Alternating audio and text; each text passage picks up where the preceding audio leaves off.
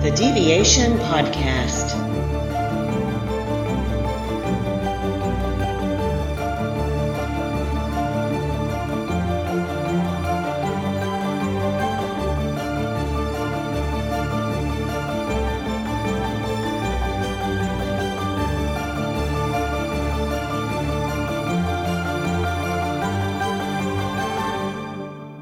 Welcome to the Deviation Podcast.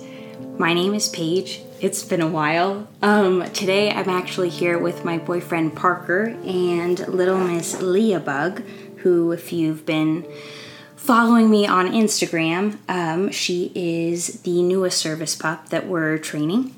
And today Parker has kindly agreed to be here with me so we can have a conversation about the almost three weeks I spent in Israel. Yeah, so this is Parker. Um, I will be conducting this interview today. um, but yeah, I figured it would be fun to ask Paige some questions about her trip and um, use this as a good opportunity to, you know, show her listeners what birthright is and, and learn some more about her.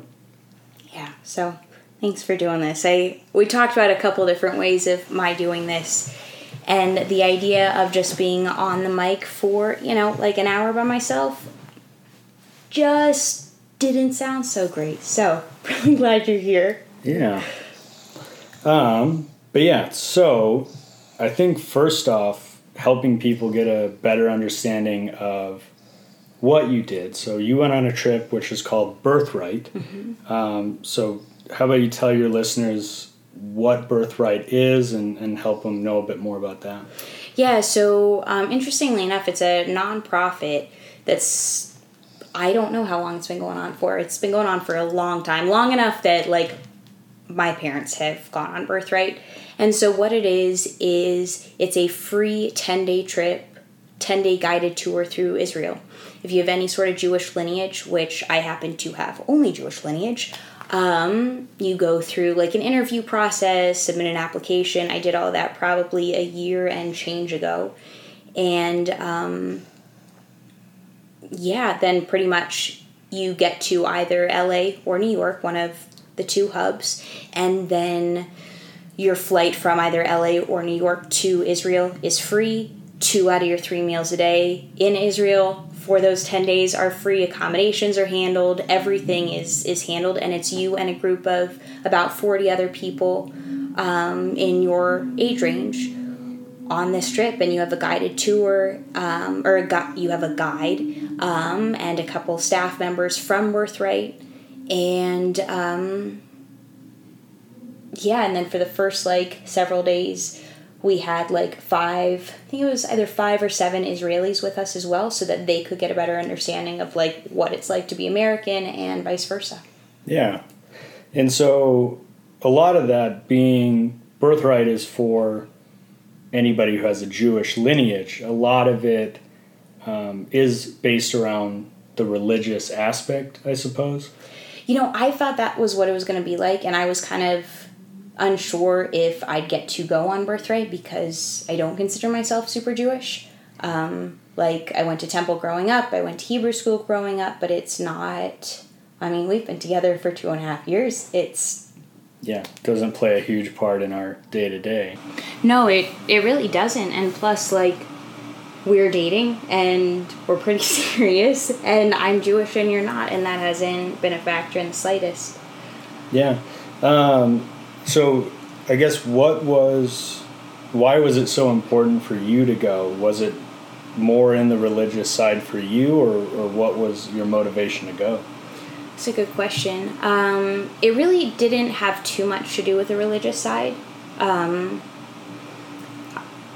it more had to do with I really wanted to go to Israel. I really wanted to experience it. It's something that I learned about when I was little, and everybody because my whole family's Jewish, everybody's or so many of them have been on birthright and across the board, family, friends, everyone said the same thing. It's a life-changing experience and it's absolutely incredible and you have to go. And honestly, I was a little embarrassed that, you know, the you used to just be able to go until you were 26 and i just thought shit like i you know what i missed out i screwed up life's just been so busy and so just a little hectic over the last while. Um, and then birthright extended the age to 32 and i was like okay this could actually be great because i don't i didn't want to go with a group of like younger kids.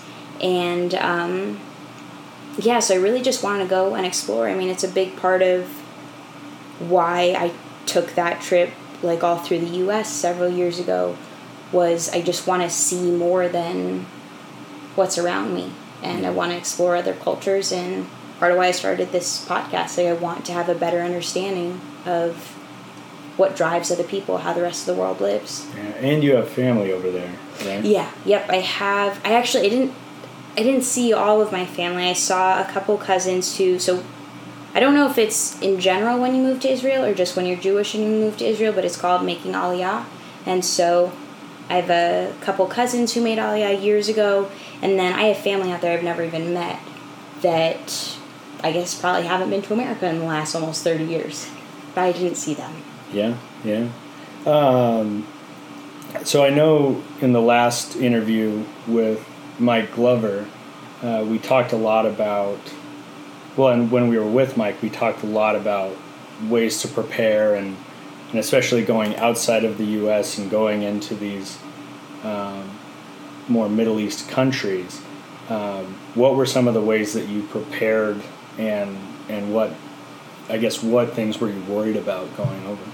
I was just worried in general, quite frankly, which I know you know. Um, I was just like, you know, the furthest I had traveled outside of the country prior to this trip was Mexico and Canada, which I don't like count all that much. Um, and I, I feel like I did a, a lot preparation wise, like in regards to making sure I bought one of those water things. Um, oh, the water straw? Yeah, water straw. Um, and you were amazing helping me put together that med kit, which I got teased a lot for always carrying my backpack around. But you know what? I had a CamelBak and I had my med kit in there, so if shit ever hit the fan, I was fine. Um, well, and you also did the shoes. Because a lot of it, too, like for those who haven't heard Mike Glover's interview, or the, I guess the most recent one. Um, yeah, go back and listen to that. I need to listen yeah, and so a lot of it too is just based around like if the bus breaks down and you're hoofing it for 20 miles, what shoes should you have on you? What are the things that you're going to run into? Because of course you want to have water on you with your CamelBak and things like that. But if that runs short, you know the water sources over there aren't always going to be the most sanitary. So that's where the LifeStraw can come into play. Yeah, and I didn't um, I didn't realize the extent of this, but a lot of the war that happens out there is over water because there's just not enough of it. Yeah, and a lot of what Mike said was, yeah, make sure that you have enough to to sustain you for three days. So make sure you're not wearing shit shoes. So I spent like close to a hundred bucks on a nice pair of Salomons, and I wore those everywhere. And I always had my CamelBak. I always had my med kit. I always had the LifeStraw um, protein bars, things like that, and and sunscreen. Oh my god, yeah, the Middle Eastern sun is insane. Um, and every almost everywhere we went, I I didn't really need that stuff. It was just so much of it. Like when you're in Tel Aviv and a lot of parts of Jerusalem, they don't necessarily feel all that different from the U.S. because it's it's a big city. I mean, the road rage in Tel Aviv is worse than what I've seen anywhere. Yeah, um, yeah.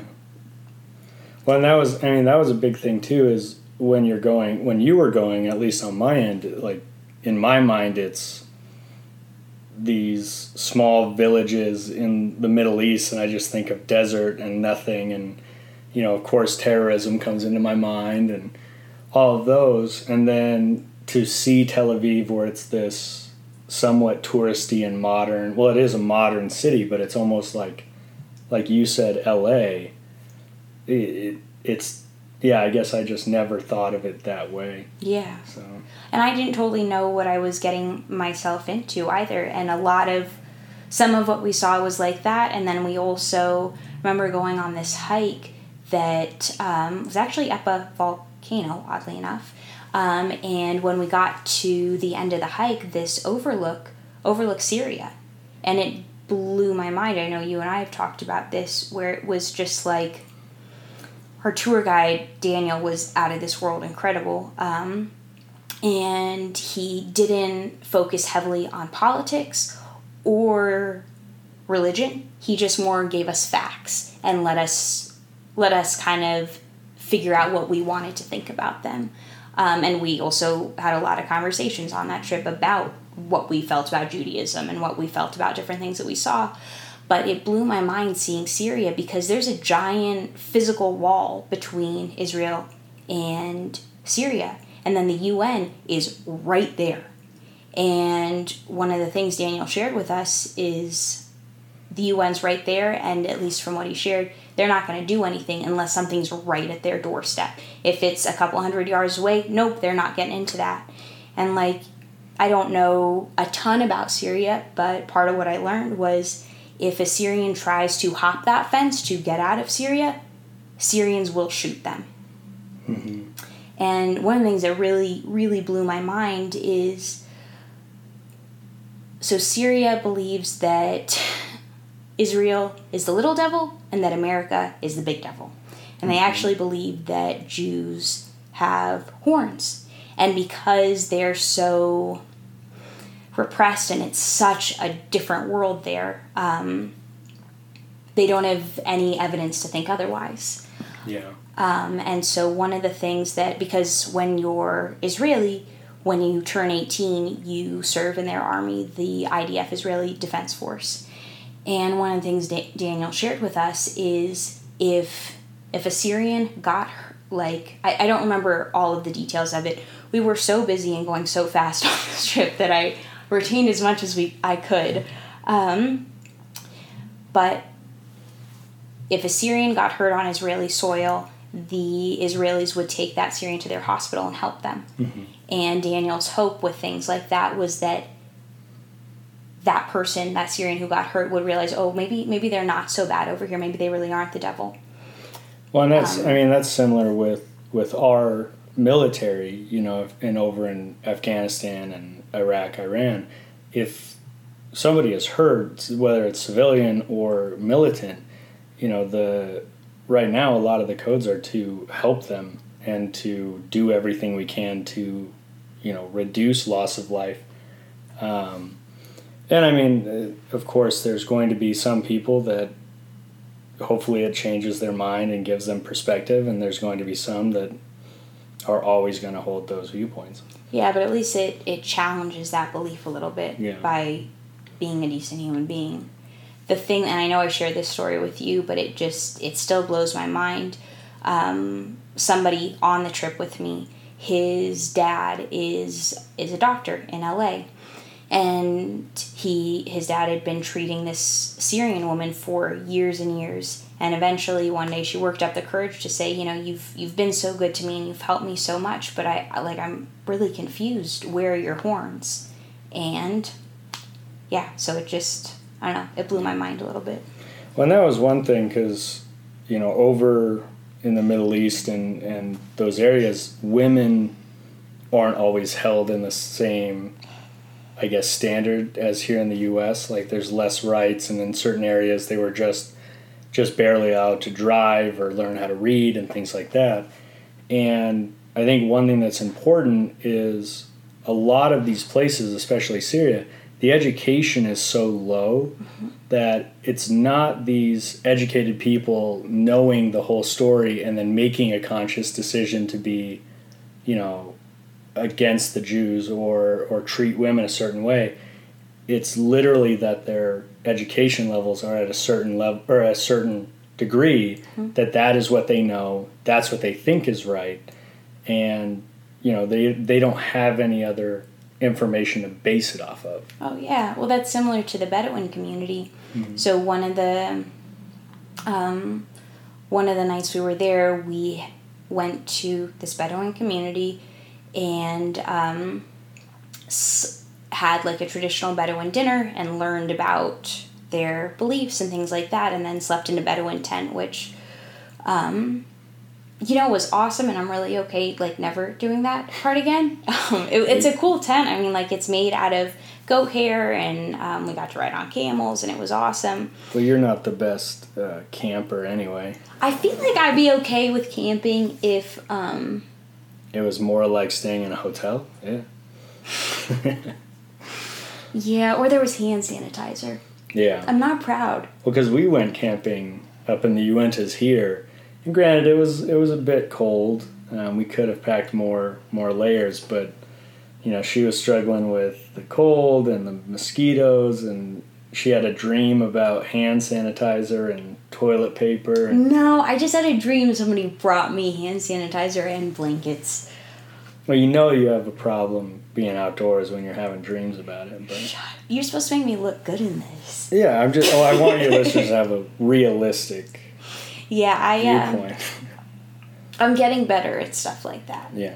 We'll go uh we'll go camping with James and Maddie and bring all the all the necessities. Yeah, of course. Glamping, if you will. Yes. Um Well, actually, and so Anyways. before you get more into, I guess, some of the individual things you did on the trip, um, I kind of want to go over the first few days because I know getting over there was was a struggle. Yeah.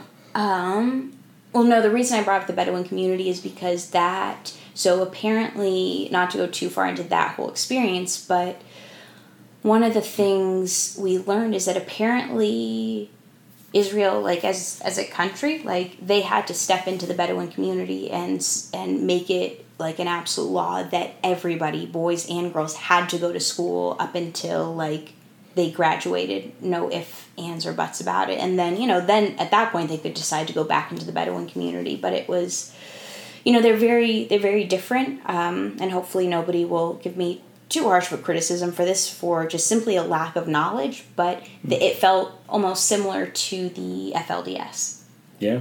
in Yeah. ways that you know how women are treated and what's the different expectations between a woman and man, things like that. Yeah. And for those who don't know, um, FLDS is former Latter day Saints um, or polygamists here in Utah. Um, down in southern Utah, where Paige and I are both from, well, that's where we met at least. Um, they have a, a community there called Colorado City. And polygamy is a lot of where you see one man with multiple wives, you know, eight, nine, twenty wives. Um, and a lot of them, you know, they kind of keep them from getting a good education. Um, I'm actually, I, I have a lot of animosity towards them from my experiences growing up. Um, and a lot of it there, you know, they remove young men when they become old enough to marry because there's less competition. And so even our where we went to high school, we had they were called lost boys. We had young men come into the school with no home, no family, and they were kicked out and removed. You know, and so one like I'm all for people doing whatever they want, but at the same time, if you're kicking out 16 year old boys from your community for that reason, you got bigger problems. Yeah, I would agree with that. Um, I don't I don't think they do that in the Bedouin community, but I know like at least in years past, like a woman not knowing how to read was not uncommon. Oh, yeah. Or not owning a car, things like that. But um, yeah, so I just wanted to touch on that before we moved on. Yeah.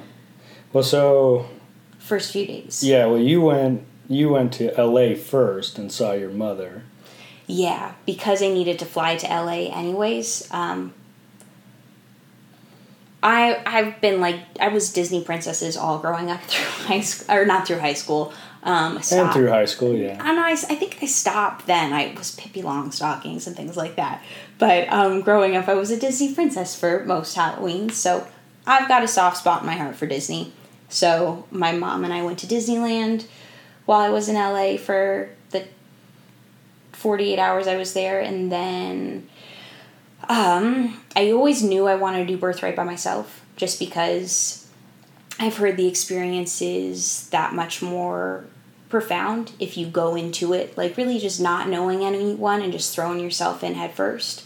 Um, so the night before I left, I barely slept because I was just I was nervous. I was just like holy shit, like I'm going to a foreign country. I'm going to a country in the Middle East, like with nobody that I know, people that I've like talked to a little through this giant group group chat, but this is huge and I'm like leaving for almost three weeks. And you left me alone with a three month old puppy. Yeah, I felt really bad about that actually, because we had pla- I like I had planned this so far in advance. It was way before we even knew we were getting Leah. Well, and that was and that was the hard part too. Is like I like to think I'm pretty self sufficient, um, and literally the first night that she went to LA and I was home alone with Leah.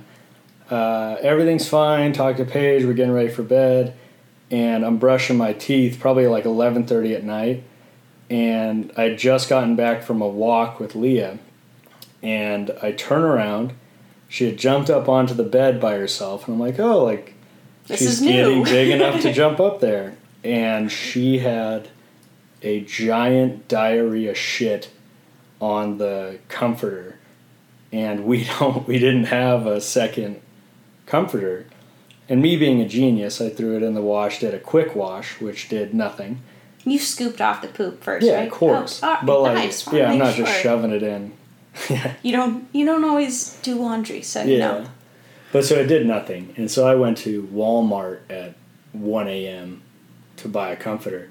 But so it was, it was kind of foreshadowing for how the rest of the three weeks were going to go on my end. But And I had asked you ahead of time, like, you sure this is okay? And like that I go. We have a little puppy, and I mean, props to you. You were just like, no, I want you to go. This is going to be amazing, and like that's yeah. it's a lot.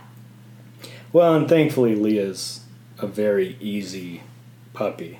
So Yeah, and you know she's only had one poop accident in the house, and if she was going to have one, she just apparently she went oh, that's not true. Well, she pooped on the stairs, but No, no, no. She like she pooped in the um, shoe tray. oh, that's right. They the poop accidents only happen on your watch, apparently. No, no, you were here for that one. I don't remember that for some reason. Yeah. Maybe I've just blocked it out. Well, and that, that was the other thing too. Is is uh, I'm sure everybody gets concerned when they hear a puppy having diarrhea, but from us, like where we've worked with so many puppies, if a puppy doesn't get diarrhea, I think something's wrong. Yeah, it's weird. Puppies So- always have diarrhea. Um, and now that we've sufficiently covered poop, Yeah. um, Um, but so yeah. So I so I got to the airport. My mom dropped me off at LAX, and there was this huge group of people. And um, actually, one of the birthright staff who I had been in contact with, Jordan, has a giant handlebar mustache. And thankfully, I saw that and I was like, oh my god, this must, that's the mustache, this must be my group. And thankfully, started making friends right away. Everybody was really nice. Um, I mean, that's that's the thing about me, which is gonna sound weird, but like, you know, I have no problem making friends. It's more of like really enjoying people's company. yeah, yeah, Um, and thankfully, I was able to do both on this trip. yeah. Um, but the flight there was I was just so excited. I mean, I was so nervous but also so excited because it's it was like a over 13 hour between 13 and 14 hour flight there. Um, didn't bring heavy duty enough sleeping pills. Um, was in a middle seat.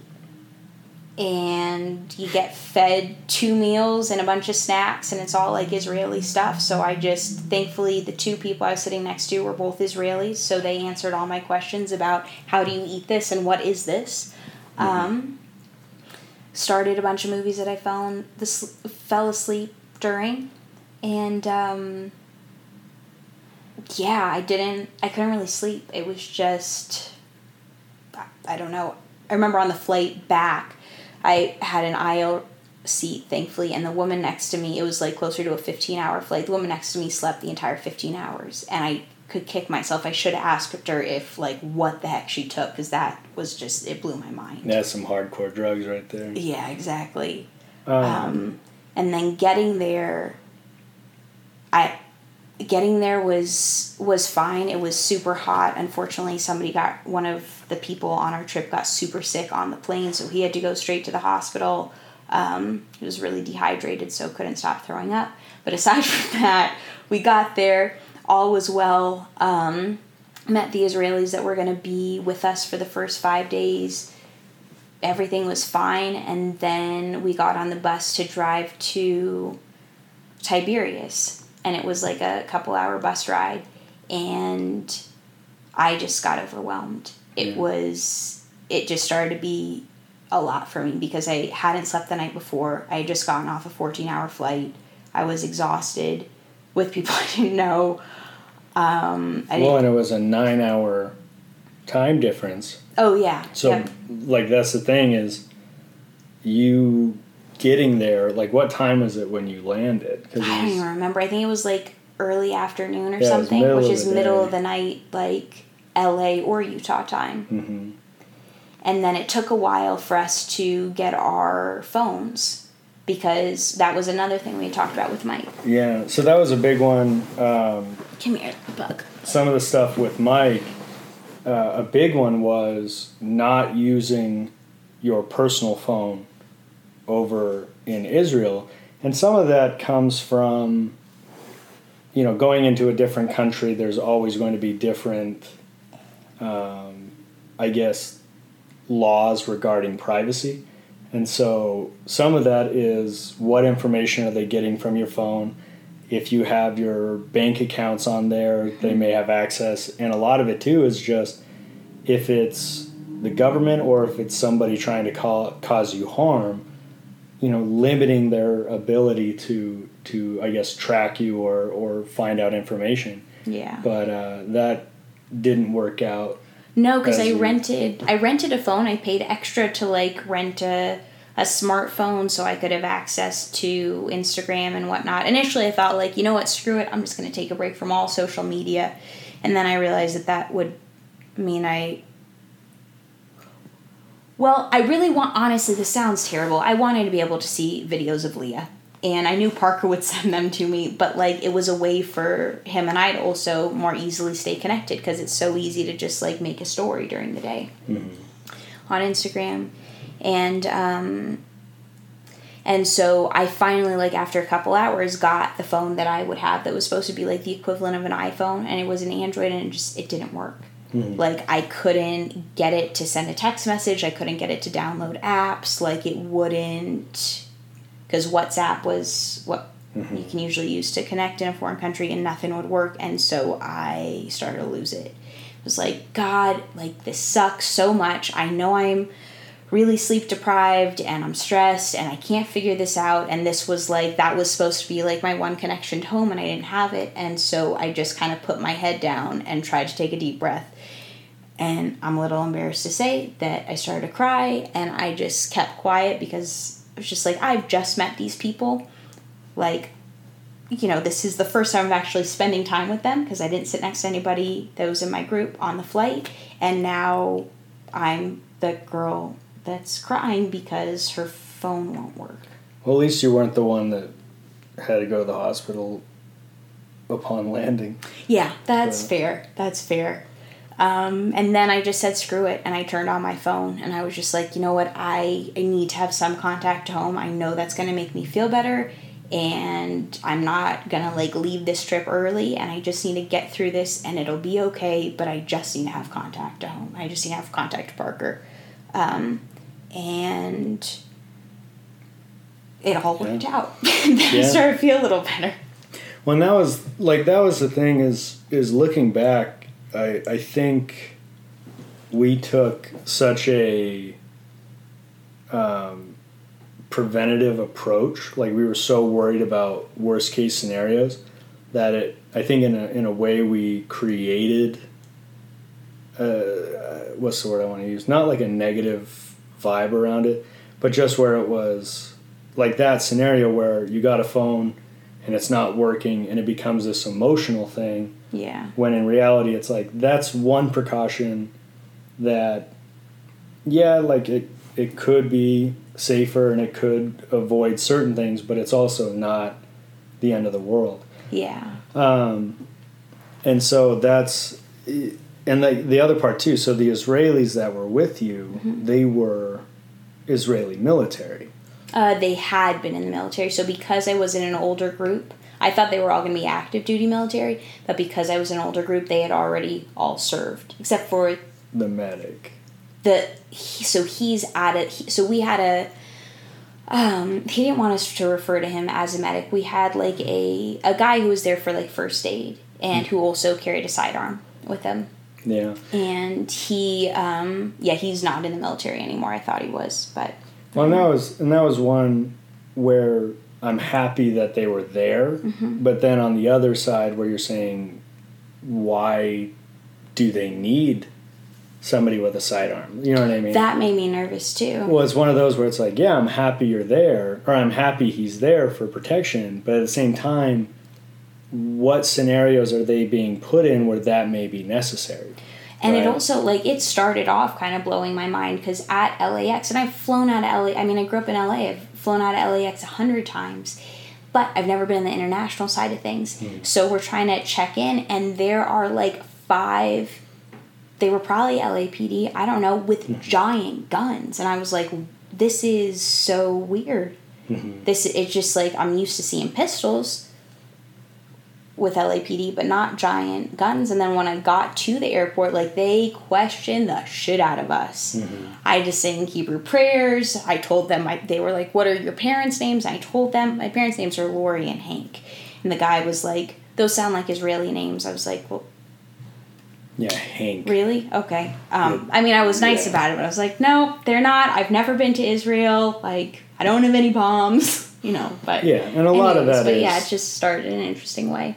Well, and especially, you know, everybody in the U.S. now knows airports post 9/11 are a bit crazy.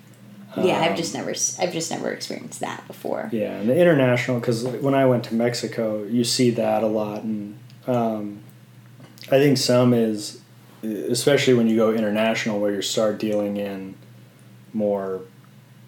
It's just more of a political environment, um, and a side note too is, ever since we've had service dogs, the airport security is a whole lot different. Oh yeah, and my stupid almost- lotion. I Oh, don't know yeah. what it is. It's blown my mind. I have this like fancy moisturizer that's like from Whole Foods, and it's just like way more expensive than it should be, but it works with my skin. I have gotten like tagged every time I've gone through security, and so I've just stopped wearing it. And whenever I don't wear it, I have no problems going through security. Um, even though I had my tactical pen with me that I still have, Oh, yeah. thankfully. Nobody picked it up. But yeah, so that's how the trip kind of started. So I think it's a good point you make. Yeah. Like, that's it kind of had that tone from the get go, and me being like sleep deprived and whatever. I just, it kind of, that was my, um, oh, what's the word? Tipping point. Yeah. Well, that's I think that's an important thing, whether you're traveling or just with how you prepare at home. You know, because we both carry trauma med kits in our vehicles. We both conceal carry pistols, and I think it's easy to get into what's the word I'm looking for? Not superstitious, but just very. Just where you're worried about every little thing, and, and it kind of creates Hyper vigilant. hyper vigilant and it takes away from the experience when in reality like we have all those things so that we can enjoy life to the fullest and if the worst case scenario happens we're not up shit creek without a paddle Yeah. Um, but yeah so the first when you landed you went over what tiberias and then Yes, we got to Tiberias, and it was they were very clear with us. Like I remember Daniel, who I wish I could like, I, I wish I could do his accent because he was just like this amazing, tall, big Israeli man with a big red beard, and he was had this thick accent and. He said, You won't understand this now, but you'll understand this after the trip. This is going to be the longest, shortest trip of your life. And he couldn't have been more right. And we weren't allowed to sleep until that evening, which was really smart so that we could get used to the time difference. And so we got back to so we got to the hotel in Tiberias, which was gorgeous and overlooked the Sea of Galilee.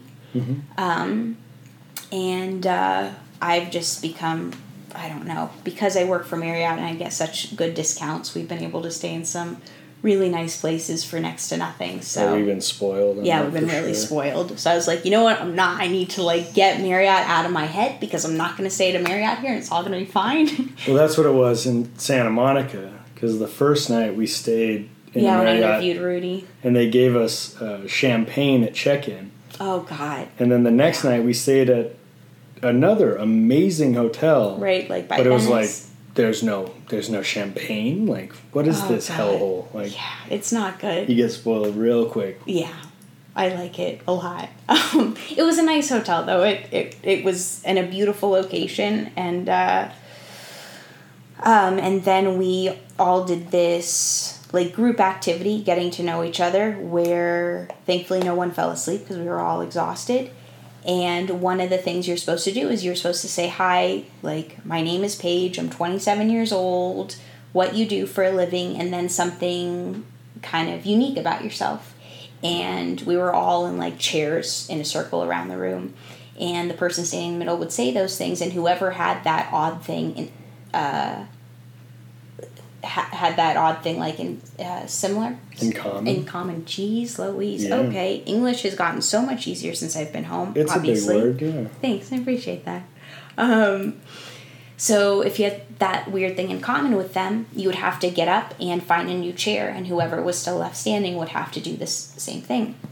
And so somebody said at some point, um, you know, my name is blah blah. I'm so whatever. They did the whole thing, and they were like, and I own a gun. And a couple of us got up because we had that in common, and because I have big eyes and I look innocent and whatever.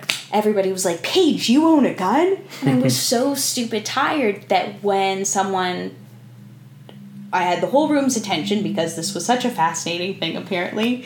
And someone was like, Paige, what kind of gun do you own? I couldn't remember what it was. But you can't remember I can remember- either. No, I, I can't. I've I've failed at remembering so many times that it's ingrained in my brain that I have an M and M and P shield, What who makes it?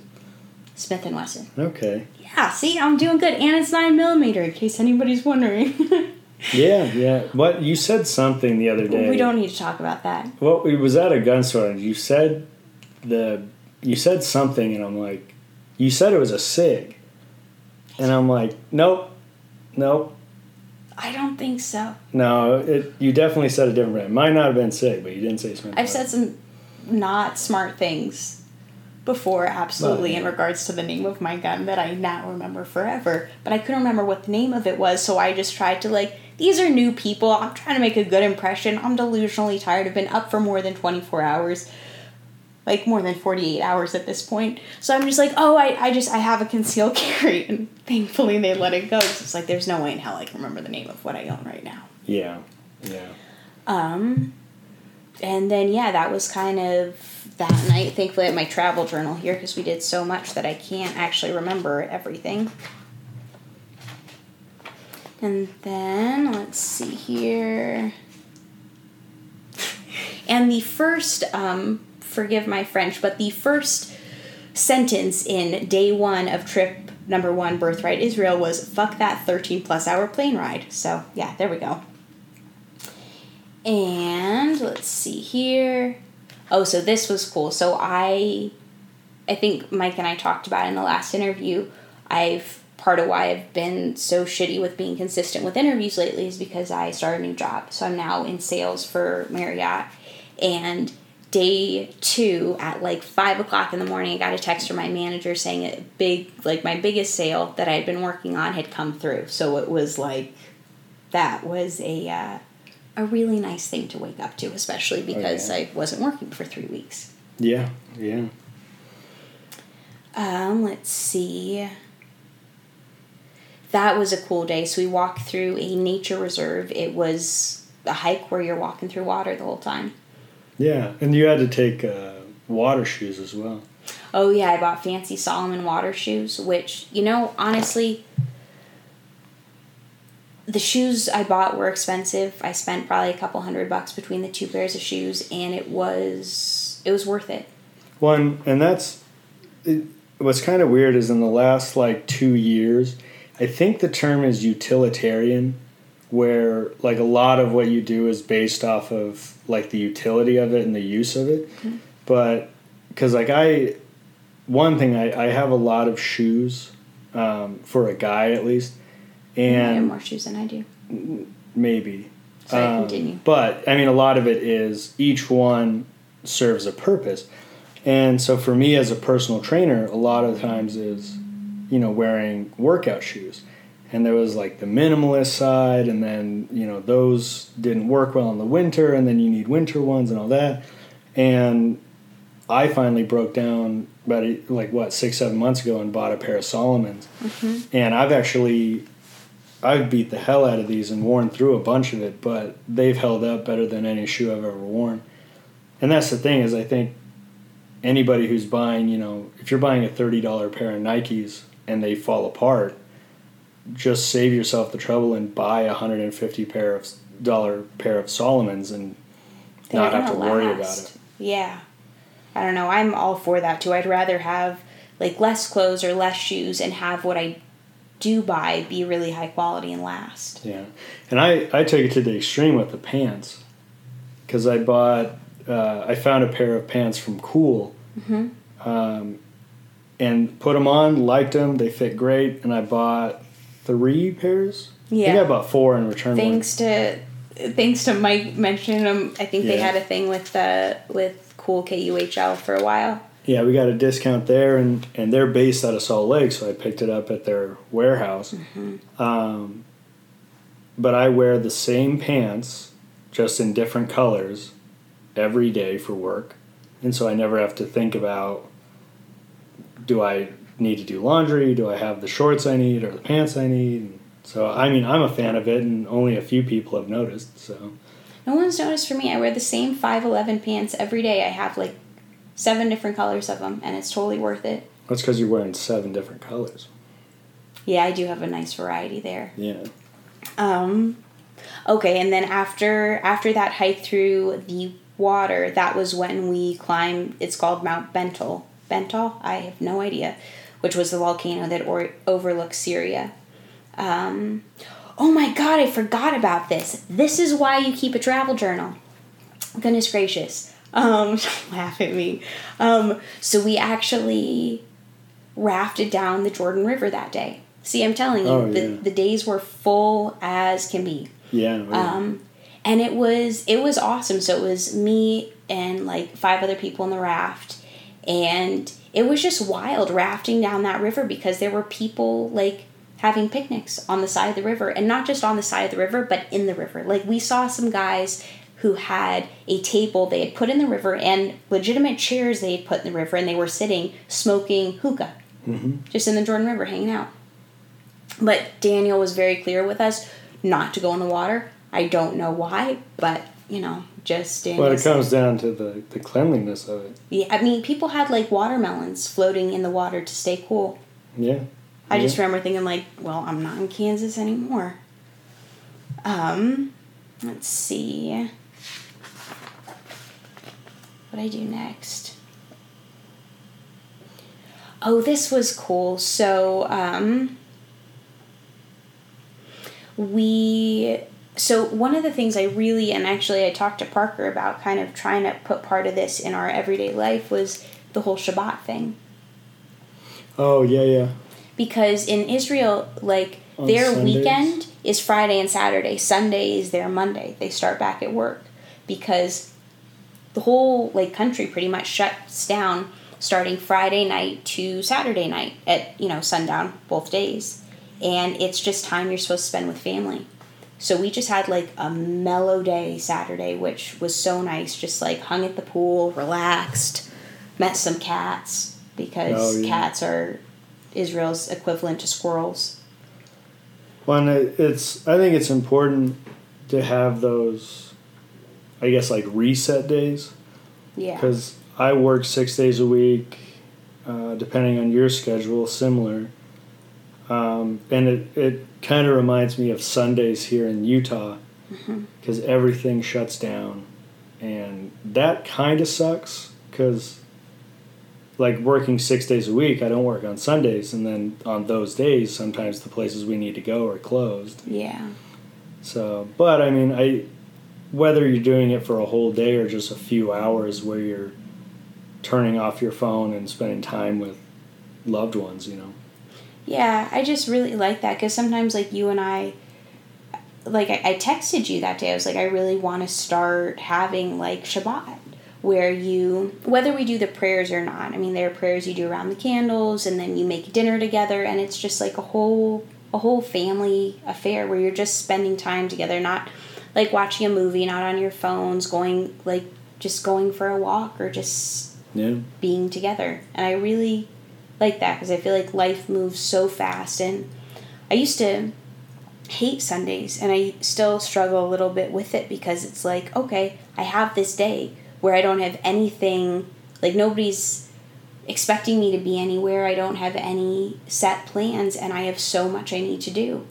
hmm And so it's just, It's taking those mental health checks. yeah, exactly. Because, I mean, depending on the Sunday, we also train the service dogs. We have puppy class on Sundays.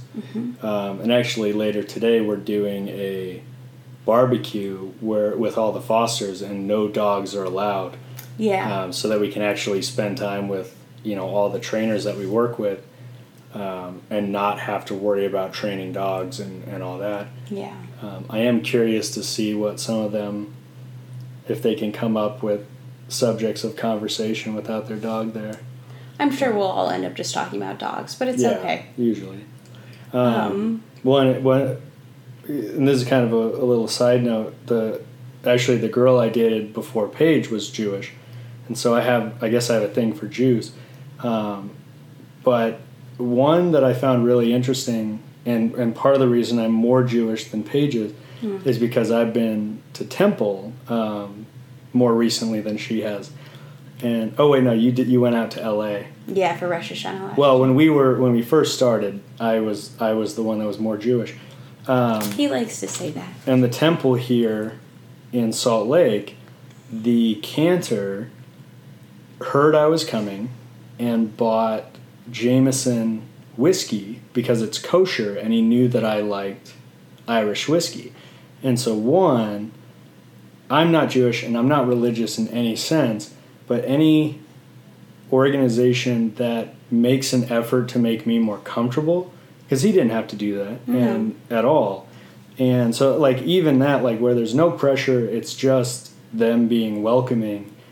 Um, it's very cool to see, I guess, how different cultures and different religions necessarily are, how they interact to non members, if you will. Yeah. And that's like like I was saying initially, like I never thought I was all that Jewish or, you know, I went to Hebrew school growing up and went to temple for like the bigger holidays, the high holidays and whatnot. And um and then I was talking to one of the Israelis because I really liked them a lot actually. And I was talking about, you know, how well I just kind of grew up with this belief structure of do what makes you happy in life and find a way to make money doing whatever that is. And I think it was Asaf I was talking to. Um, and he was like, Paige, that's that's a very like Jewish belief. That's like so much part of our Jewish culture. And it was interesting to me because in Israel, like being Jewish isn't um, so much a religion as it's a culture and there are different w- like religions within Judaism. Like you can be an atheist Jew, you can be an Orthodox Jew. There are different types of Orthodox Jew. You can be Reform. I mean, there are just so many different things that I I never realized. Yeah, yeah. Um, and I actually liked Asaf a lot. He's um, so he was like I can't remember exactly what he did in the military, but he was almost like um, special operations for the Israeli military. Yeah. And if there had been more time um, and things hadn't been so jam packed, I would have loved to interview him because he's he's a really nice guy and he's still doing things that aren't for the military, but he's still doing security uh, details. Yeah.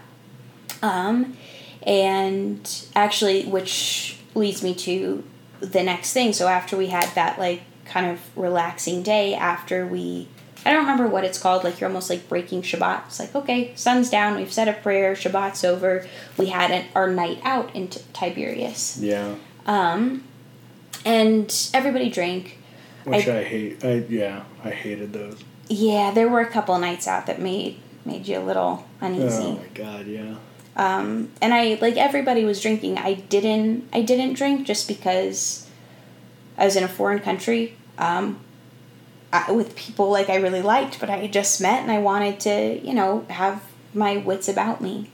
And so um, him and I became friends, and I just asked him. Like I started asking him questions about like what it was like to be in the military, things like that. And I was like, "So what do you?"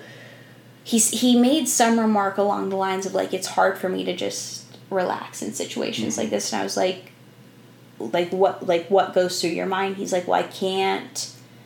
I can't not have my eyes on everything. So I like I always no, I know what had happened. I asked him. I was like, "So what do you what do Look you look for. for?" Yeah. He's like, "Well, I always know where all the exits are, where the closest exits are, and I keep my eyes on everybody because I want to know if and when something's going to hit the fan."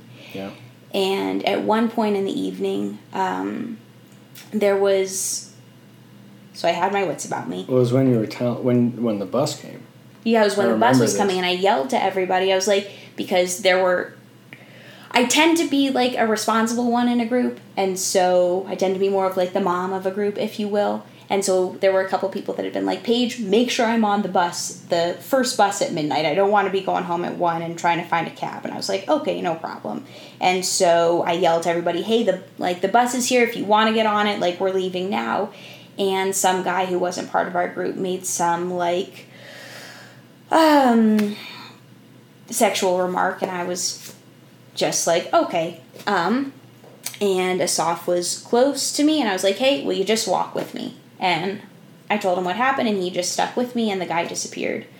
Um Well, that I mean, that's partially why those nights out bothered me so much because, like, one, I don't know how Birthright does it from a liability standpoint. Mm-hmm. Because you know, yeah, like it's all adults and it's the twenty-seven to thirty-two year olds, mm-hmm.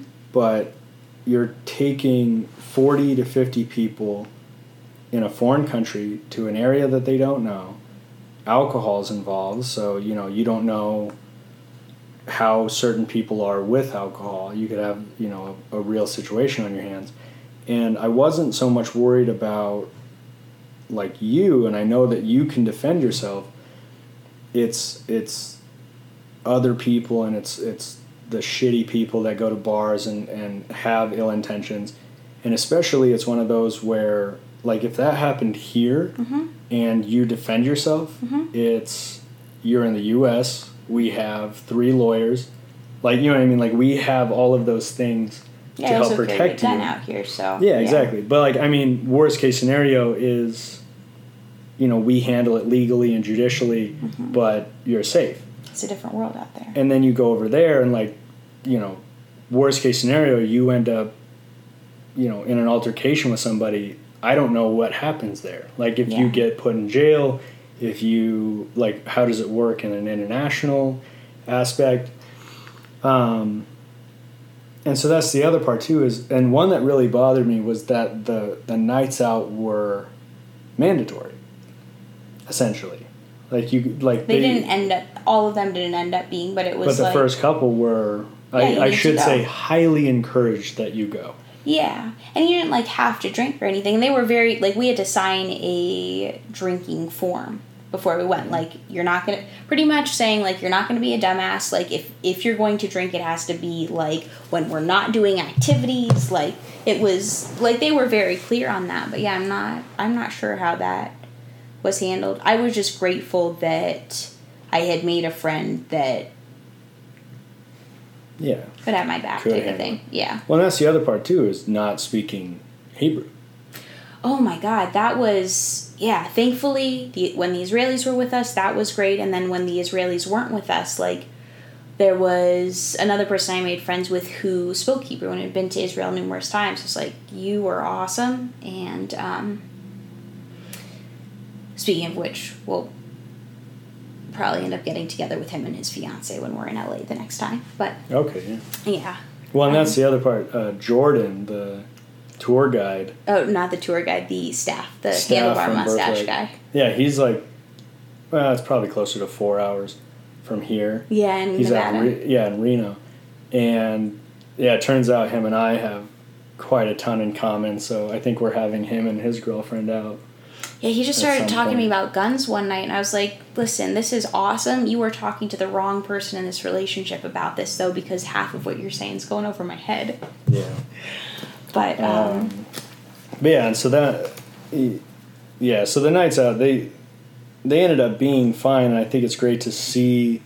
Like there was one night you went on a night out, and it was, was it like the shopping center where it was all the different types of people? You had like Orthodox Jews oh, that blew my mind. dancing. Yeah, that was in Jerusalem. It was in the.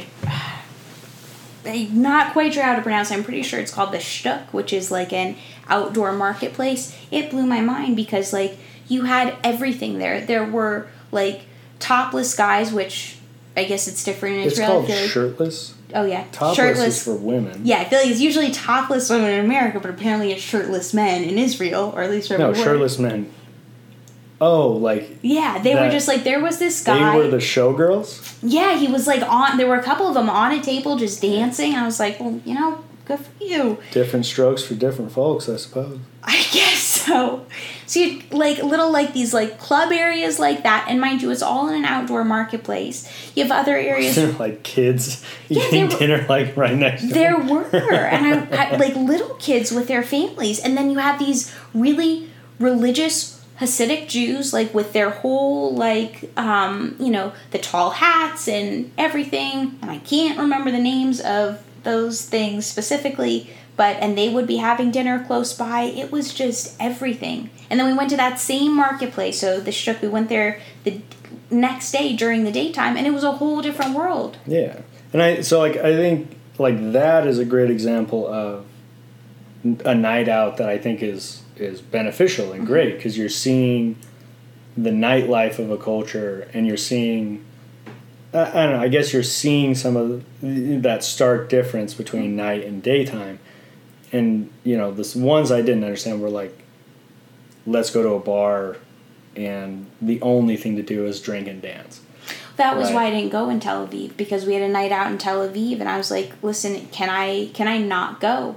Because I knew that we had that night in Tel Aviv or no, we had I can't remember the city we were staying in, but there was a night out in Tel Aviv and the next day I knew or the next night I knew that we were sleeping in a tent, so I wasn't going to get any sleep. And then we were going to be climbing Masada, getting up at two o'clock in the morning to climb Masada for sunrise, which we had to be down that mountain by eight thirty in the morning because they closed the trail because it's dangerously hot. Then we were going to be going in the Dead Sea, then going on another small hike um, at Ein Gedi, and then going someplace and then having a geopolitical talk. And I was like, you know what? If I like, I that's so much stuff. I want to be awake and functioning for all that. And if I have a night out where I'm drinking and dancing, as fun as that sounds like, it's not worth it. yeah yeah Although I did hear that they played like, you know, all the oldies like 2000s rap. So I that did sound like fun, but I still like Well, I think 2000s rap is. I think it takes that long to get to Israel. Oh, so Oh, you think they're you're funny, huh? they're having that's their new mm-hmm. the new stuff. yeah, because that's how that works. Okay, you sent a letter and it took a month. Oh my god, I sent yeah, so postcards and it took like I sent postcards before I ever left and I've been home for two weeks now, so it took two and a half weeks to get here. Yeah. Yeah. But um Yeah. So I mean, I think one you because you kind of just glanced over like that huge day. yeah. Well, because you went over the Bedouin side earlier, Mm-hmm. but so the night, or the I should say the morning after the Bedouin camp out, that was when you Yeah. left at like two thirty in the morning, right? Yeah, so that it blew my mind. So we slept in these Bedouin tents that, like I said before, were made out of the goat hair, and there was like a divider in the tent. So all of the girls we were on one side sleeping on these like sleeping mats, and it was so damn hot that like we had the the sleeping mat and a sleeping bag, and we just all slept on top of the sleeping bag, mm-hmm. and then the guys were on the other side. And we're an older birthright group, so everybody was teasing us all the time. Like I remember Daniel saying, "Look, I know you guys are old, but you need to pick up the pace. Let's go. We need to finish this hike." And um, and there were all these other birthright groups there too that were a lot younger, and they were up until like midnight, one o'clock in the morning, and making tons of noise and playing music and shit like that. So when our alarm went off at 2.10 in the morning and daniel's loud booming voice saying all right guys it's time to get up we need to be on the bus by i think it was like 2.45 Yeah. and I will never forget him very regularly saying in his Jewish or in his Israeli accent, "Get on the freaking bus! Everyone on the freaking bus!" And so these kids start yelling at us, saying like, "You guys are being so loud! Turn off your music!" And somebody in my group, I don't remember who it was, was like, "Shut the fuck up! You guys kept us up until one o'clock in the morning. We're going to Masada. You'll be fine." Yeah.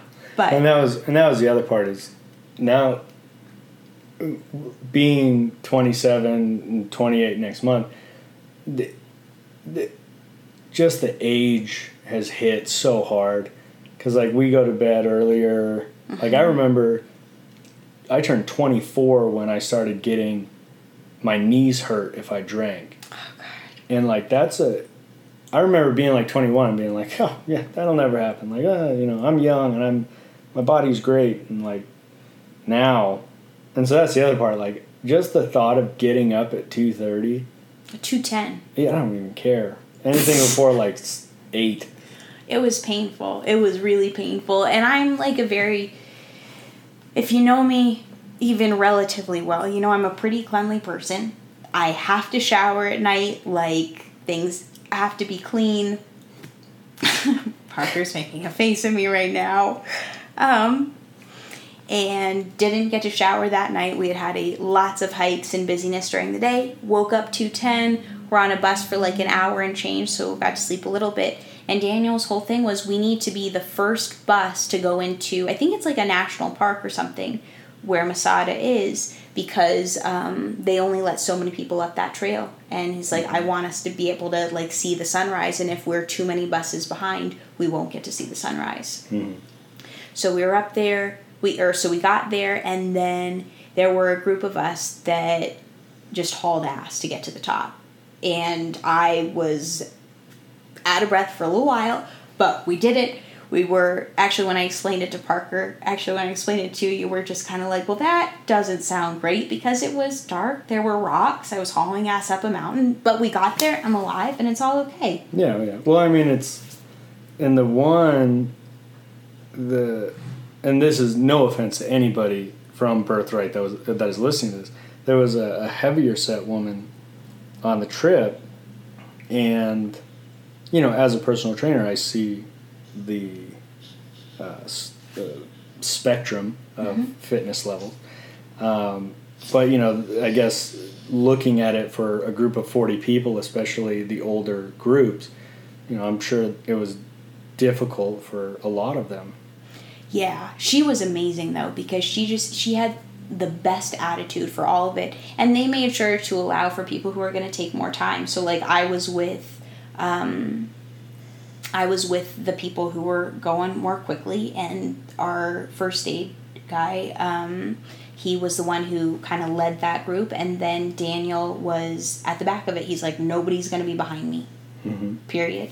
And then going down the mountain so we got to tour masada which was i don't i was so stupidly tired i don't remember all of the history of it but there was a bathhouse up there. I mean it was a whole um a kingdom at one point. Yeah.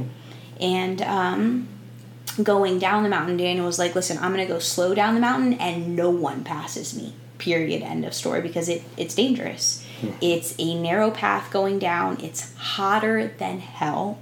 Like had to reapply sunscreen halfway through and these two idiot kids come Oh, yeah. they decided to go off the path and just like kind of slide down the mountain. And i was tired and not as uh, kind as i i don't really give a shit quite frankly. This guy's coming down the mountain. I was like what the fuck are you doing? And and he was just like i, I i'm stuck i can't go back up. And i was like I, I thought like we needed to help him because he had fallen and he couldn't get up or whatever.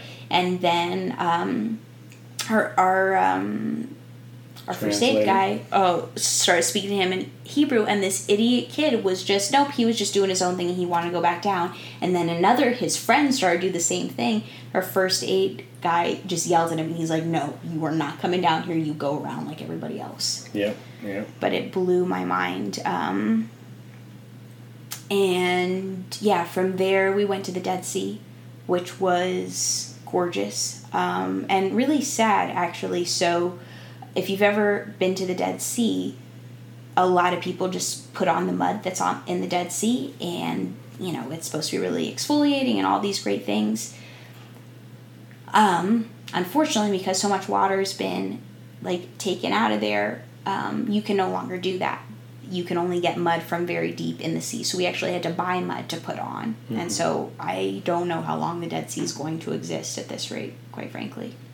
Well, and I mean, some of it is, you know, environmental because you know you look at Lake Powell, and there it's incredibly low, and you see even some of the lakes here, um, or the Great Salt Lake even, where there used to be islands, and now they're you can drive to them because the water is receded enough that there's a road. It's Um, terrifying. Well, Well, I mean especially out there, because like there's war over water. There are people who don't have enough water, and even when Israel's like sent water to those people, their um, government, not in Israel and other places close by, is so screwed up that they don't even get the water. Yeah. Well, and that's and that's another part that I don't think people realize here is that you know a lot of the turmoil that's going to happen, you know, as things decline is going to be over water and resources. And you know, you see the what's happening in you know, Flint, Michigan where water screwed up, it's, you know, damn near poisonous, if not poisonous. And then yeah, they that's that's the reality of it. Yeah. You know. which is just sad. Um, and so, yeah, that was, and I know we'll kind of get to this. Oh, is that how you feel, Leah? Leah's just sitting on Parker's lap right now. Let out a big yawn. Um, I know we'll get to this later on, but talking about like kind of what it was like coming home. Um, Yeah. And how things like that affected my experience and what it felt like coming home. Well, and that was, and I think a lot of it too. Well, and so right after you did the birthright, you extended the trip and stay, spent with, time with your cousin, so you were alone. Right. Before I go into that, one other thing we did was we went to um, the Holocaust Museum, Oh, yeah. which I can't remember the name of, but they have. That just blew my mind. Um, like hearing, it was one thing to like see the museum and learn more about the Holocaust, but the thing that really got me was they had all of these videos of interviews of people who had survived it. You know, first first-hand accounts. And I didn't realize this with the Holocaust, but well, one, it wasn't all that long ago, and two, um, like people think that you know, including myself, you know, Nazis are these terrible people, and yeah, it is real screwed up what happened. Um, and also, a lot of Nazis felt like they didn't have a choice because they were so threatened. It was either like become a Nazi and serve, or we're going to kill you and your family type of thing. Um, because when Hitler went into power, he actually didn't have the majority vote, but so many people threw their weight around and threw threats around that um, he won. Yeah. Yeah. Um, and then after we went to the Holocaust Museum, we went to um, this like military cemetery. And um, a friend of mine from middle school, actually, who we've been in touch with, or I've been in touch with, um, her boyfriend served in the IDF Israeli Defense Force, and she reached out to me and she said, um, "Hey, if you go to this particular spot, will you please lay a stone on one of my fiance's um, his best friend. something like that?" Let me actually pull up the message because now I can't remember his name. Yeah, it was. I think one thing that's really important too, kind of on the the Holocaust side, um, you know, as it becomes longer and longer ago, you know, it's easy to forget that, you know, one, that it happened, but two, you know, the the scale of it and and really how messed up everything was. You know what I mean? Where you're you're shuttling, essentially attempting a genocide of an entire people.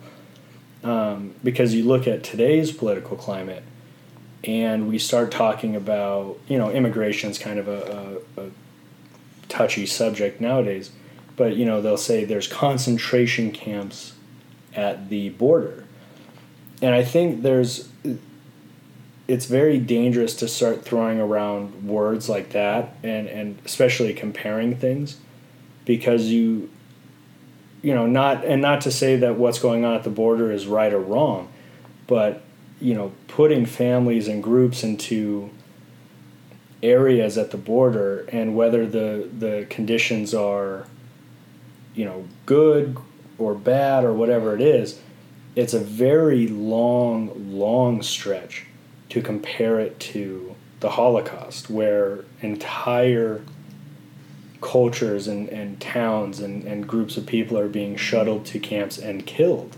And also lied to. They're being Yeah, told, to. oh, you know, you're Jewish. Okay, we we have a place for you. We have you know this beautiful like vacation home ready for you, and like they would have um, uh, people like orchestras pretty much or people like playing the violin and things like that when they arrive to the concentration camp to continue keeping up the front that good things were going to happen. So to mm-hmm. keep them there people would pack up their suitcases thinking that they're going on a trip and little did they know they were about to get in a gas chamber. And i know there are lots of jokes online about gas chambers and like it's just it's just not okay. Like that wasn't that long ago. Yeah.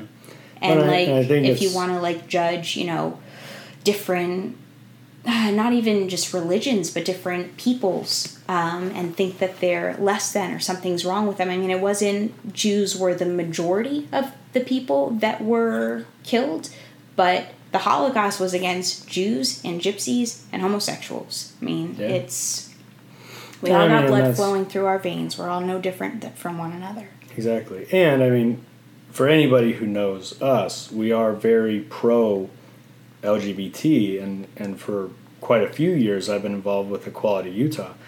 Um, and in the same in the same thought, you know, you look at a lot of the the fight right now for homosexuals was you know the right to be married and the same rights as everybody else, and it's an important fight and it's an important thing to focus on, but at the same time, it's not the same fight that you know homosexuals were facing during the Holocaust. You know, I mean, like here, people are trying to stop marriage. There, just because you were gay, they were killing you. Yeah. You know what I mean? So it, especially with all of these and, and younger generations, I think it's important for them to understand the difference in severity and and never forget the what what people are capable of. yeah So and also what we've come from. I mean, it was. I don't know. I mean, maybe now is, or we'll go into it more more later. But just, I'm not trying to. I don't think either of us are trying to diminish the way anybody feels or thinks or anything. no. no. But it's also just like we have so so much to be grateful for. There are still countries where if you climb over a fence into another country, you'll be killed. Like it's, um, yeah. But anyways, going back to. Um, the placing the stone. yeah, so that's like placing a stone on someone's grave in Israel is similar to like putting flowers on someone's grave. It's grave. It's just a sign of respect. So a friend of mine sent me this message saying, "I don't know if you went to the memorial for lone soldiers who passed away, but if you haven't yet, my fiance's bunkmate is buried there, and it would mean a lot if you could leave a stone on his grave and send me a picture if you can. His name is Max Steinberg. He was actually from Woodland Hills, California, which is where I grew up, and." Um, and what I and and I asked Daniel, our tour guide, about it, and um, he's like, "Oh, don't you worry." Like he said something along the lines of like Max Steinberg is gonna. We're definitely going to be talking about him, and I didn't I didn't know why like what he had done or anything like that. And we get to his grave, and actually we couldn't go straight to it because it was I think it was when we were there was around the time he died. Um, because there was a whole huge gathering of people, so we got close to it. Um, and Daniel said Max Steinberg didn't do anything huge in the military. He wasn't some war hero or something like that, but he was an American who went to Israel to serve in the IDF, and um, he, and I'm going to hopefully not butcher this terribly, but I'm going to try to make this short. Um, he, it sounded like he wasn't really going going anywhere in life and he went on birthright and it made a huge impact and he's like you know what? I want to move to israel. I just want to do something with my life and he decided to join the idf and he was the type of guy that everybody wanted to be friends with and he was just hilarious and wonderful and things along those lines and um, apparently when you join the idf and you're an american and don't have family in israel they kind of like give you an a family that almost like adopts you so that when there are holidays and things like that, you have some place to go home to aside from America. And they just adored Max. Um, long story short, unfortunately, uh, Max died. Um, and um, his parents wanted his body to be flown to America so that he could be married close to them and things like that, understandably. And his adoptive family was like, listen, he Israel was his home. Like he he felt more at peace with himself, like he loved his life, like this is where he really flourished. We really think he would have liked to be buried here. And his, you know, birth family was just like, well, like, okay, we will come there but you know we don't we don't know anybody. It's a foreign country and we're coming there like grieving to bury our son and we're supposed to be in a foreign place. And so somebody posted about it on facebook and said you know if you could come to this ceremony or to this memorial and um, welcome his his family so they don't feel so alone would really appreciate it. And it got shared and shared and shared and shared on facebook. And i think daniel said that over like I don't remember if it was 40 or 4. I'm pretty sure it's closer to 40,000 people showed up like with welcoming arms for his family. And so that's that's a big part of why people love Israel so much and kind of what you feel when you're there is just like this sense of community. Mm-hmm. Because people really give a shit. Yeah. yeah. Um, so yeah, it's safe to say I uh, cried a lot that day. Oh yeah. Well, and then, yeah, kind of the wrapping the trip up, you know, it was it was really cool to see like you experience one all the different cities, but then also see, you know, you learn the history of it. You have geopolitical talks. You get to see famous landmarks, and then you also get to learn some of you know the not so pleasant side. You get to see, you know, the impact of the Holocaust and mm-hmm. and the impacts of war because I mean we see it with what we do with Labs for Liberty and the, and the veterans that we've worked with. We see the impacts of war on the U.S. side, and I guess it's it's interesting to think about the impact of war for you know Israelis or you know wherever they're coming from. Yeah, that that kind of blew my mind. We went to I think it's like one of the oldest cities in Israel, Tzfat, um, and you can see like where bombs have gone through. Mm-hmm. Like it's it's right there. Like you don't like I feel like how we learn about stuff like that is through hearing about it or through stories and mm-hmm. this it, it was just right there. Yeah. Um and I don't think I told you about this while I was out there for what you're about to find out are obvious reasons, but like that market, the shuk we went to in Jerusalem, mm-hmm. that place was like bombed years ago. Oh, yeah. Because it's such a prime spot. Yeah. And it scared the shit out of me. And I was like, okay, we're going there tomorrow and we're just finding out it was bombed several years ago. And yeah. Daniel talked about growing up and, you know, you never knew if you were getting on the bus or not because there was one day um, the you know the bus blew up and his friends weren't at school the next day and things like that and it's just uh, it was a normal part of life um, yeah so it was it was an incredible trip to say the least and i learned so so much and the people I made friends with just none of us or very few of us felt very Jewish in the beginning and it was more than just it was just almost like it's not like you go on birthright and you feel so much more Jewish. It's just more of like you almost have this sense of acceptance and this sense of like you're bringing so many people together who have so many different lives and backgrounds and things like that, and you all have this commonality, and you're all going through the shortest, longest trip of your life, and it's Yeah. beautiful. Yeah. Well, and then, uh, so for a few days Mm-hmm. after birthright, you stayed with your cousins, and then you actually did shorten your trip by a few days. Yeah, I yeah, just so- So we I was in Tel Aviv and it was I was so tired. I wasn't expecting like I knew birthright was going to be a busy trip, but I wasn't expecting to be so exhausted. Um, and the way I had planned it was I would be coming home and I'd have, you know, half a day to a day and a half to get my shit together and be back at work. And I just knew that wasn't going to be enough time because I was too exhausted. So I shortened my trip by a few days. And it was a whole nother thing, like being in Israel, on, like on my own, if you will, versus um, like being with a whole group yeah.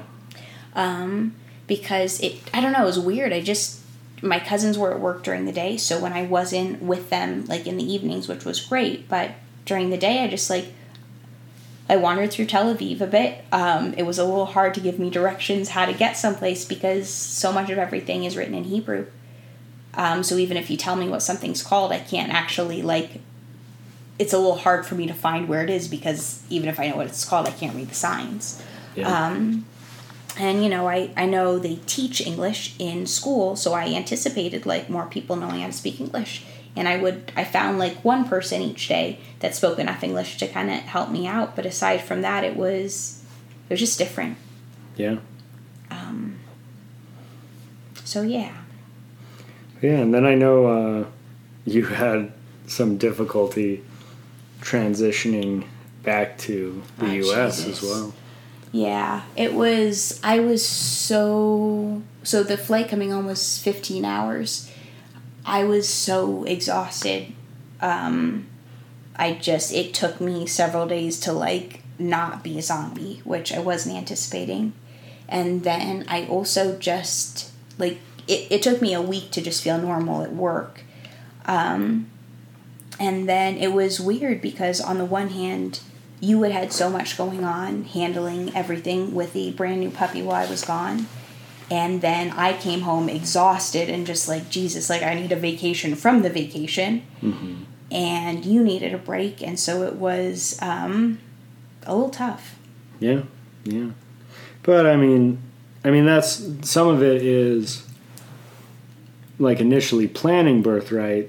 You know, it was ten days, and then it's one of those where you know it was ninety bucks to extend the trip, Which would have been stupid not to do while I'm already out there. Yeah, exactly. And you have family out there, and there's other things that you wanted to do in Israel. You know, see family and spend time with them. Yeah. Um, Which was worth it. Yeah. It was really nice getting to see them. People I haven't seen in years.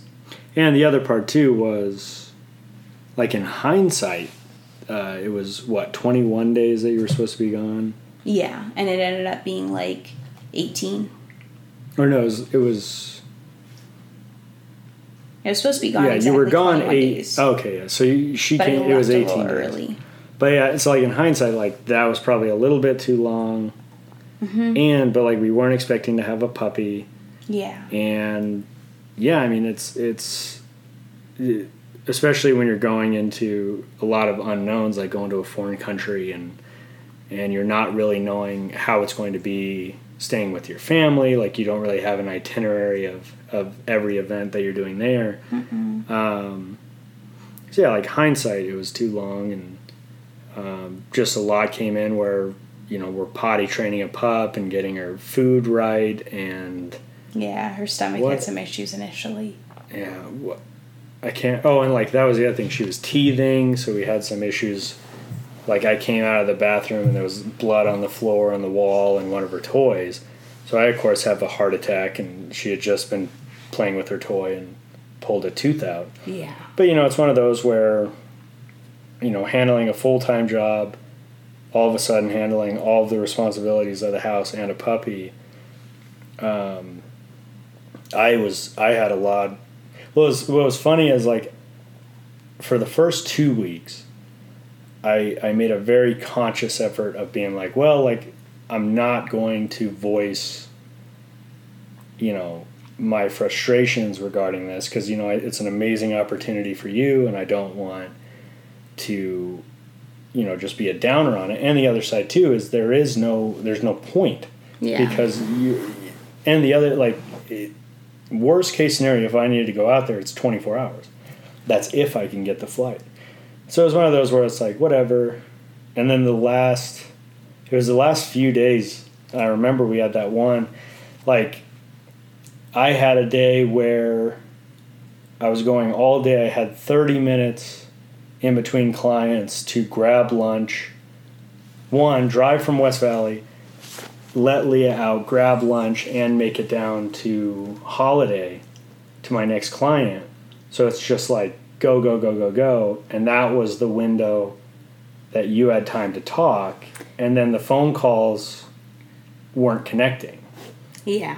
and so at that point like it kind of broke and i you know i was saying how done i was with this trip um, but i mean you know and like and that's the thing is it's it's a difficult side you know like if you're 18 and you don't have a relationship and you don't have kids and you don't have responsibilities mm-hmm. like a three week trip is great and you can learn a ton.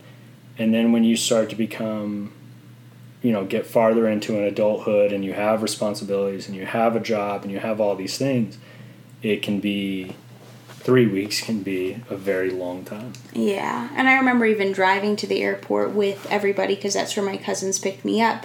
I drove to the airport with the whole birthright crew. They left on their flight, and my cousins picked me up. I just remember thinking, like, as much as I want to see them, and as happy as I am to see them, like I, I want to go home. I'm I'm tired. Like I've I've been gone for a while now, and um, yeah. So I ended up shortening my trip for obviously several reasons. Um, but really, I just I wanted to come home. I was exhausted, um, and then it was yeah, obviously adjusting to coming back home and like getting my shit together, which finally. I don't know, it's taken me a couple weeks to almost like reacclimate almost yeah which I was not expecting at all. And one of the things somebody texted me the other day, a friend of mine texted me saying like, "What was? What do you feel like? I don't know. What what did you? What was the thing you learned, or what experience really sticks out the most?" And all of it sticks out. But the thing that really I wasn't expecting was how grateful I would feel to be American coming back from that yeah because it's it's an amazing experience and I can read all the signs here. I know how the laws work. I know if shit hits the fan, I have Parker or I have a number of people I could call. I carry a gun here. I feel safe. I have a car. I don't really worry about motorcyclists driving up on sidewalks here to pass traffic like I did see in Tel Aviv. Um, and yeah yeah, it just I don't I don't know. I don't have to worry about because I'm a woman. I mean, there are certain things you worry about with that, but it's not like Yeah. I, I really have to worry too much about being treated differently because I'm a woman. Which I didn't deal with in Israel, but I know that's a factor because it's the Middle East. Yeah, yeah. Well, what? Yeah, I think it's. I guess if there's anybody listening that is thinking about going on birthright, you know, what would you, what advice would you give them? do it. Honestly, there's always life is always going to be busy. There's always going to be things that you know you need to do that are going to stop you from going and I can't recommend it enough. It just it's as amazing as everybody says it is. You are going to be exhausted and tired and sweaty and eat more hummus and pita than you ever thought possible and it is delicious and you won't want to have it for a little while after you get home. Mm-hmm. But just do it. Be prepared. Make sure like make sure you do have enough for three days in case shit were to hit the fan, which it's very unlikely that it will, but you are in the Middle East, so don't be stupid. Yeah. And have an amazing time. It's really an incredible organization, and uh, I'm honestly I'm really grateful that I got to go, and really grateful to you that you handled everything so that I could go. Yeah. Oh, and what would you? Uh, any advice on on packing hot sauce? Jesus.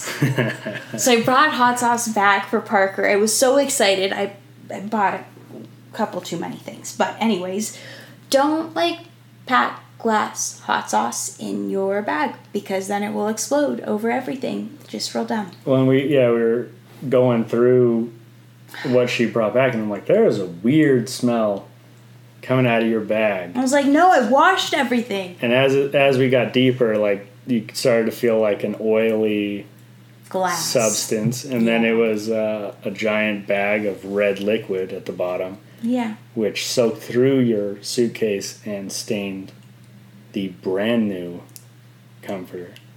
Yeah. Yeah, it's, So- it's great. It's really great. Don't travel with hot sauce. Ever. It's just real dumb. Or at least wrap it with clothes and stuff. Or, like, I don't know, something better than what I did. Yeah. yeah. But, anyways. But no, Well, thank you for interviewing me about this. I really do appreciate it. yeah, absolutely. You got uh, two two podcasts in a row. I know. You. It's weird. But I mean, that's the thing is you just had two interesting events. You know, one Yeah. is is the one year mark with Mike Glover and telling your story, and then now sharing a fun. experience is Yeah. Israel. And Leah is very done with this conversation right now. Yeah. Um, anyways, thank you guys so much for listening.